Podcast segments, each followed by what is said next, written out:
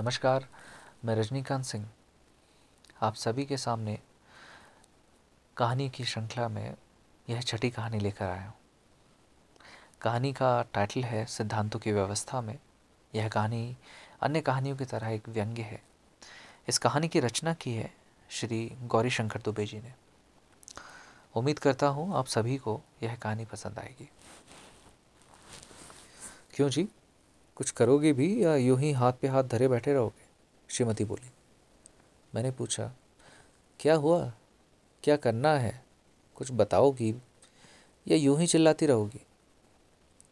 उन्होंने कहा, लो, ये भी कोई बताने की बात हुई? साहब को होश नहीं? तुम्हें नहीं मालूम कि छुटकू ने मास्टरी के लिए आवेदन किया है? मैंने कहा, मालूम है। आवेदन किया है तो इसमें मैं क्या करूँ? तकदीर साथ देगी तो नौकरी लग जाएगी। उन्होंने कहा, तकदीर वगैरह कुछ नहीं। दौड़ धूप कर भैया जी से कुछ जमाओ। इस बार नौकरी लग जाएगी तो समझो हम गंगा ना आए मैंने कहा, ठीक है, मैं कल ही भैया जी से मिलकर कुछ करवाने की कोशिश करूँगा। भैया जी सिद्धांत निष्ठ हैं। अपने सिद्धांत से एक पग इधर उधर नहीं रखते। अपने सिद्धांतों के आगे सीएम, पीएम किसी को कुछ नहीं समझते।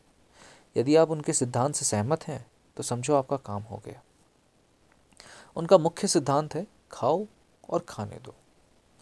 मुझे याद है, एक बार मैं अपने कार्य से उनके पास गया था। वे अपने सिद्धांत से एक इंच भी इधर उधर नहीं हुए। भैया जी ने स्पष्ट कहा था, अफसोस है कि हम तुम्हारा कार्य नहीं कर पाएँगे। क्या करें? हमारे सिद्धांत तो हैं, लेकिन सत्ता नहीं है। कुछ दिन ठहर जाओ। जब हमारी सत्ता आएगी तो हम आपके लिए कुछ ना कुछ अवश्य करेंगे। हमें मालूम है कि तुम हमारे अनुयायी हो। मुझे भैया जी की बात याद आई। वैसे भी उनसे धरोबा है। फिर अभी उनकी सत्ता है। मुझे लगा कि इस बार मैं भैया जी को किसी तरह मनाकर काम करवा लूँगा। दूसरे दिन झटपट तैयार होकर मैं भैया जी के घर पहुँच गया। भैया जी अपनी बैठक में थे। दरबार लगा हुआ था। मैंने भैया जी को प्रणाम कहा। उन्होंने मुझे देखकर बैठने को कहा। भैया जी के दरबार में चार छह लोग और विराजमान थे। भैया जी उनकी समस्याएँ सुन रहे थे और अपना बहुमूल्य परामर्श दे रहे थे। भैया जी ने कहा अच्छा ठीक है, आप कल आकर अपना पूरा विवरण दे दीजिएगा। आप कहिए तिवारी जी, क्या सेवा करें आपकी? तिवारी जी ने कहा, सेवा क्या भैया जी, हम आपको तकलीफ़ देने आए हैं। भैया जी ने कहा, तकलीफ़ कैसी? हम तो आप लोगों की सेवा के लिए बैठे हैं। अच्छा सुनाइए आप। तिवारी जी ने कहा, लड़के ने लेक्चरर पद के लिए आवेदन किया है। अब आप ही कुछ कीजिए। यदि उनकी नौकरी लग जाएगी तो हमारा बुढ़ापा चैन से कट जाएगा। भैया जी ने कहा, क्यों नहीं? कितना प्रतिशत है? तिवारी जी ने कहा, एम ए पैंसठ प्रतिशत है। अन्य गतिविधियों में भी सक्रिय रहता है। भैया जी ने कहा हाँ हाँ जानता हूँ उसे। पार्टी कार्यालय भी बराबर आता जाता रहता है। बड़ा परिश्रमी बालक है। तिवारी जी ने कहा, आप लोगों की कृपा है, कृपा कीजिएगा। भैया जी ने कहा हाँ हाँ अवश्य। तिवारी जी, ये तो सिद्धांत की बात है। हमने कह दिया मतलब आपका काम हो गया। फिर आप तो हमारे सिद्धांतों से परिचित हैं तिवारी जी ने कहा, भैया जी, मैं तो पूरी तैयारी के साथ आया यह रही लड़की की पूर्ण जानकारी। यह कहकर तिवारी जी ने एक मोटा सा लिफाफा भैया जी के आगे रख दिया।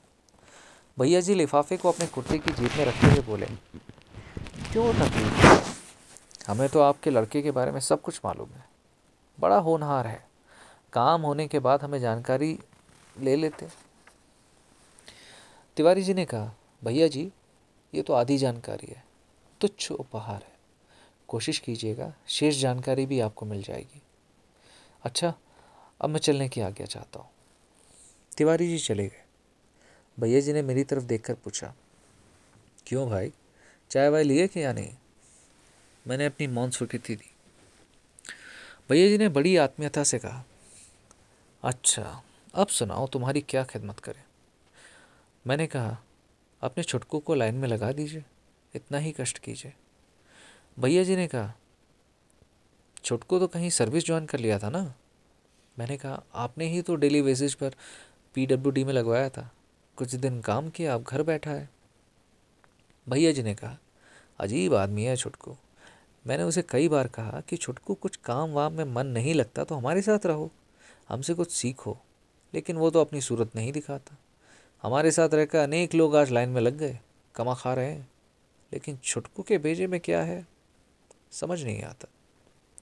मैंने कहा, मास्टरी करना चाहता है। भैया जी ने पूछा, कितना प्रतिशत है? मैंने कहा सेकंड डिवीज़न है।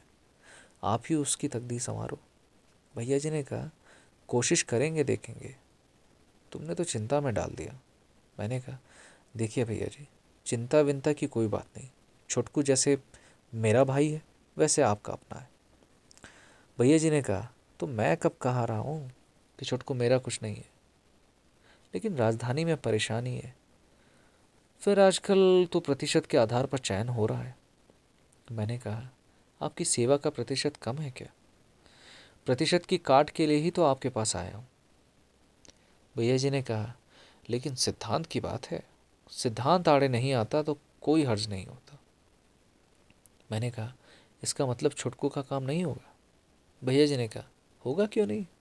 हम अपनी पूरी शक्ति लगा देंगे। मैंने कहा तो ठीक है, आप कोशिश कीजिए। हम आपके सिद्धांतों की व्यवस्था करते हैं। अब मैं भैया जी के सिद्धांतों की व्यवस्था करने में लग गया हूँ। इन दिनों हमारे देश में सिद्धांतवादी लोगों की संख्या में आकस्मिक वृद्धि हो गई है। सिद्धांतों के चलते लोग जी खा रहे हैं। उस दिन एक श्रीमान ने बताया कि अभी राजधानी में किसी किसी भी पद पर नियुक्ति के लिए एक वर्ष के वेतन का सिद्धांत चल रहा है। अब क्या करूँ? उनके सिद्धांतों की व्यवस्था के लिए दोस्तों रिश्तेदारों के पास उधार मांगते भटक रहा हूँ। देखें, उनके सिद्धांतों के वज़न के बराबर कब तक पैसा जमा हो पाता है। शुक्रिया। Thank you